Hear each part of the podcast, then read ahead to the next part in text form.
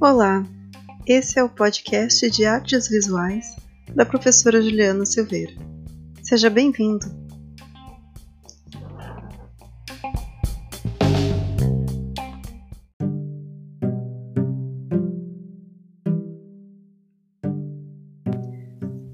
Olá, gurizada! No episódio de hoje, a gente vai conversar um pouquinho sobre impressionismo, eh, que foi um, um importante movimento artístico porque inaugura o, a arte moderna, que foi um período de vanguardas artísticas. Mas, professor, o que, que significa vanguarda? Vanguarda vem do termo avant-garde, do francês, né? Que significa ser o primeiro, no sentido de pioneirismo, inovação. Né? Mas antes de falar sobre impressionismo propriamente dito, a gente precisa fazer uma breve contextualização histórica para a gente entender um pouquinho como é que era aquela sociedade em que o artista está inserido, porque a gente sabe que o artista ele vai falar sobre o, o momento social, político de vida dele, né? Então a gente precisa falar um pouquinho sobre a Europa do final do século XIX que é onde a, a, arte efervescia ainda e quando surgem os primeiros movimentos artísticos de arte moderna mesmo.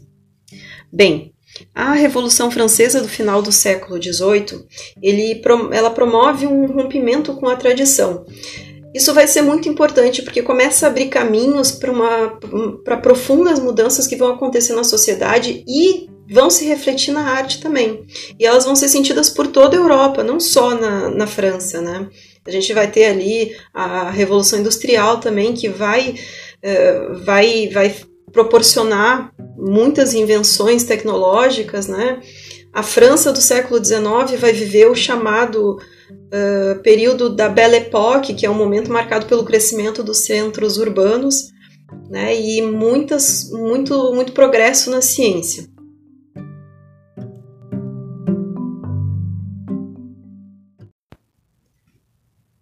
Naquele contexto de profundas transformações, o artista e o público ainda tinham um forte apego à tradição, às formas mais acadêmicas de produção e de, de, de, pensar a arte, né? de fruir a arte.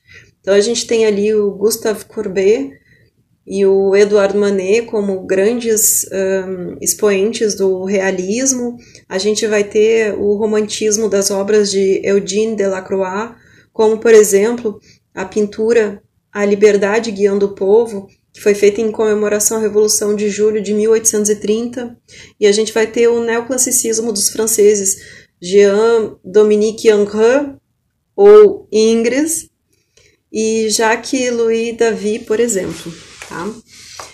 O impressionismo ele emerge nesse momento, nesse ambiente de inovação, no qual os artistas estavam tentando quebrar os laços com o passado. Eles buscavam no fazer artístico um lugar de expressão individual. Aí a gente vai somar isso também o surgimento das primeiras fotografias a partir de 1826 com Joseph Nicéphore Niepce e logo depois a gente vai ter o Louis, Louis Daguerre. E esse processo da fotografia ele foi se popularizando e ocupando um pouquinho do espaço de representação da realidade que antes pertencia às artes.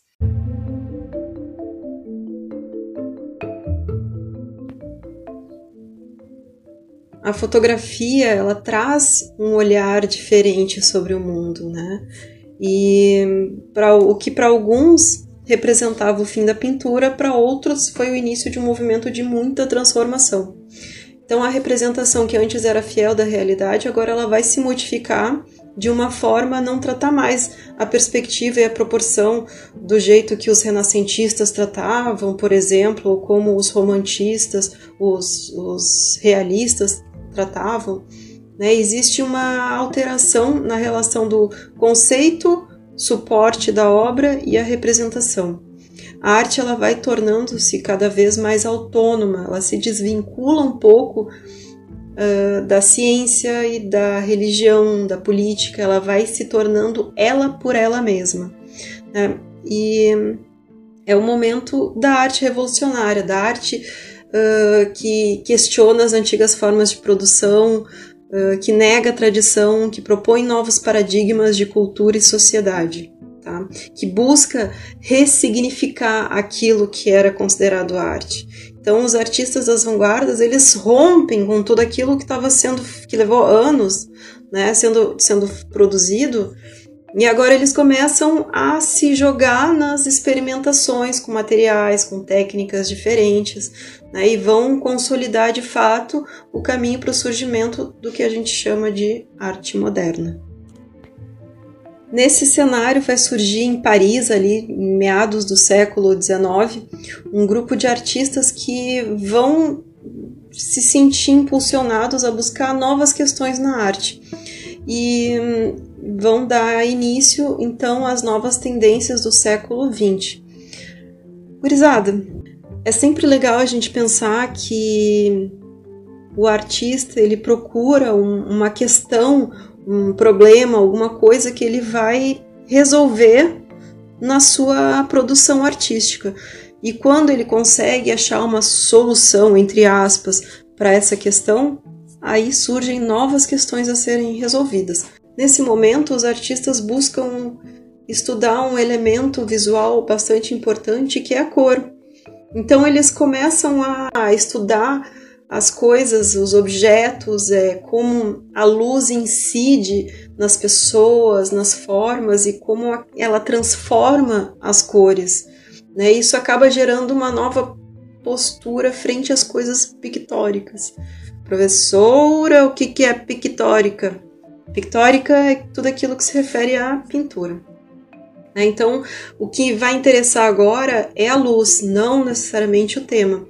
Então, os artistas que antes estavam ali limitados a trabalhar nos ateliês escuros, agora eles começam a sair do ateliê, né, desenhar, pintar ao ar livre e passam a retratar paisagens, cenas comuns, como, por exemplo, um piquenique no parque ou uma, uma catedral em diferentes momentos do dia, né, e isso tudo, claro, possibilitado por inovações no, na produção industrial da tinta óleo.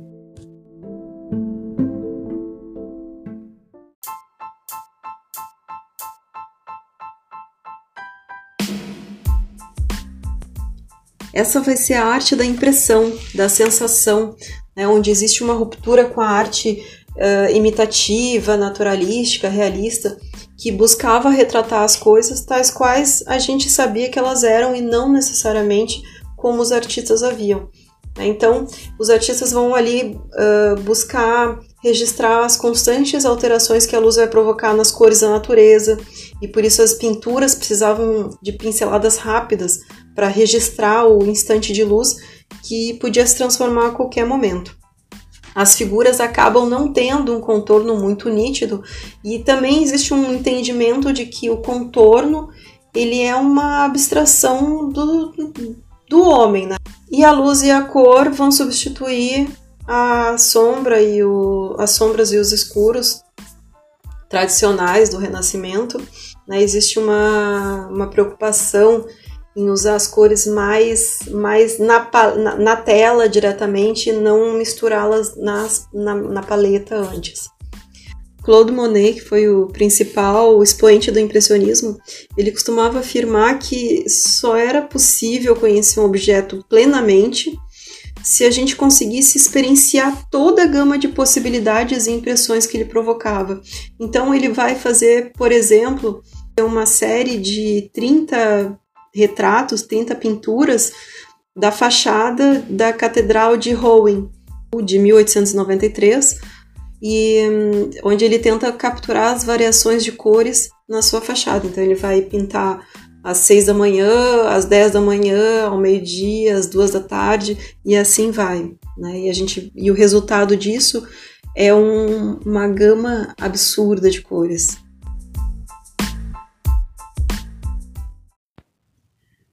Além do francês Claude Monet, que viveu entre 1840 e 1926, a gente também vai ter vários outros exemplos de franceses que foram tiveram uma vasta produção na parte de impressionismo. Entre eles, Pierre Auguste Renoir, entre, que viveu entre 1841 e 1919, Marie Bracmond, que viveu entre 1840 e 1916, Berthe Morisot, que viveu entre 1841 e 1895, Marie Cassatt, 1843-1926, Alfred Sisley, 1839-1899, Edouard Monet, que estava ali, não se considerava muito impressionista, mas a obra dele apresentava inovações de, de, de, pintura, assim, que tornaram ele o precursor próximo do movimento, né? Além dele, a gente teve, a gente teve o Paul Cézanne também, que foi produzir um pouco na parte de impressionismo, mas depois foi se voltando para outro para outro, outro outras particularidades. Eduardo Degas, que viveu entre 1834 e 1917, que também ficou famoso pelas pinturas das, das bailarinas, e Camille Pissarro, que viveu entre 1830 e 1903. A primeira exposição impressionista vai acontecer em 1874, mas ela não foi exatamente um sucesso de público e crítica, tá? Os, as obras expostas lá meio que é, desagradaram as pessoas que não entendiam aquelas formas sem contornos, com aparências de inacabada. E, inclusive, uma das, a, o termo impressionista ele vai vir da obra do Claude Monet chamada Impressão Nascer do Sol de 1972. E uma das, das explicações que se dá também né, em, em relação à origem do nome uh, tem a ver com uma crítica que o escritor e pintor Louis Leroy fez ao grupo usando o nome dessa obra. Né?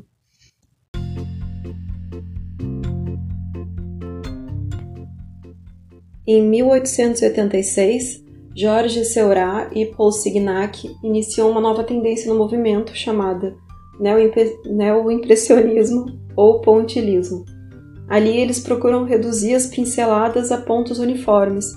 Então, naqueles espaços que eles, por exemplo, pintariam de verde, eles usam, ao invés da cor verde direto, eles uh, colocam pontos azuis ao lado de pontos amarelos e quando o observador percebe como um todo, ele tem a impressão do verde, né, que é a mistura de azul e amarelo. No Brasil, a pintura influenciada pelo impressionismo, ela vai aparecer no início da década de 1880, quando o pintor Green começa a trazer o ensino de pintura ao ar livre, que a gente já teve ali com a vinda da missão francesa, mas nesse momento ela, essa produção feita por alguns artistas no Brasil, ela começa a se assemelhar aos preceitos impressionistas. Então a gente vai ter o Arthur Timóteo da Costa, Belmiro de Almeida, Castanheto e Antônio Parreiras, e o Eliseu Visconti, que foi o artista que mais se aproximou do, da pintura impressionista mesmo. O impressionismo ele inspirou diversos artistas como Van Gogh, Paul Gauguin, Toulouse-Lautrec Cézanne, e apesar de não ter sido bem aceito na época do seu lançamento, sob o ponto de vista do público e de crítica, como a gente vai esperar de toda manifestação de vanguarda, né, que ela sente uma relutância do público, mas uh, mais adiante ela foi, o impressionismo foi reconhecido pela sua enorme contribuição aos movimentos que foram se seguindo. Então, você pode conhecer mais sobre as mulheres impressionistas em http dois pontos barra youtube.b barra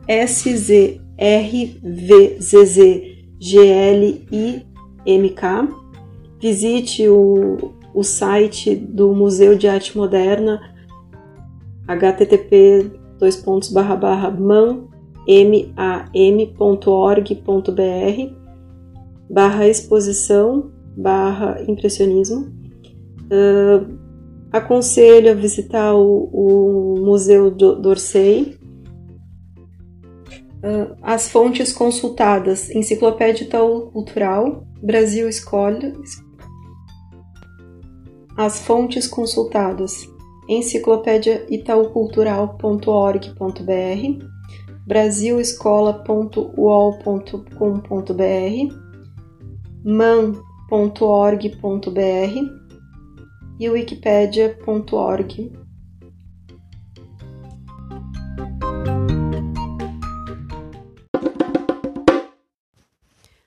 Depois de ler o texto, observar as imagens, consultar o material de ciências da professora Thaisa, que vai falar sobre cor e luz e a nossa percepção da cor, que está disponível também no portal da escola.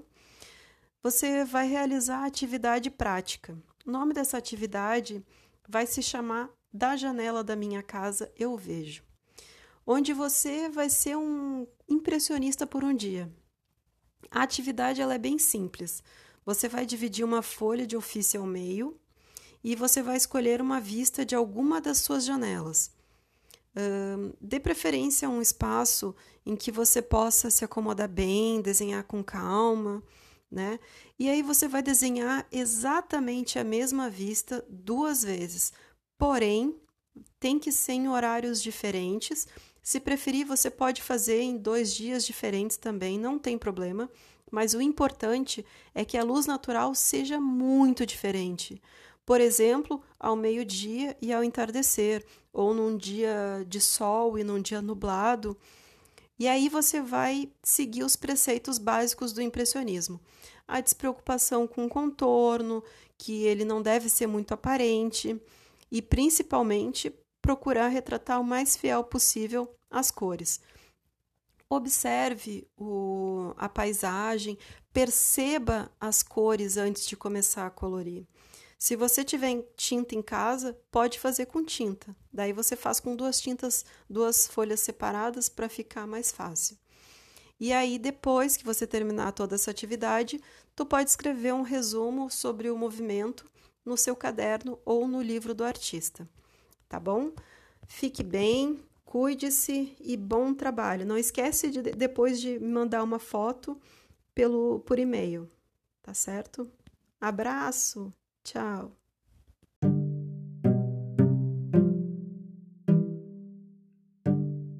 Ficamos por aqui e eu espero que você tenha gostado.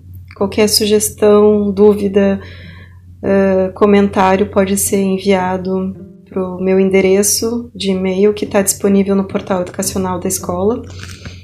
E espero que você acompanhe o próximo episódio. Um abraço, fique bem, se cuide e até a próxima.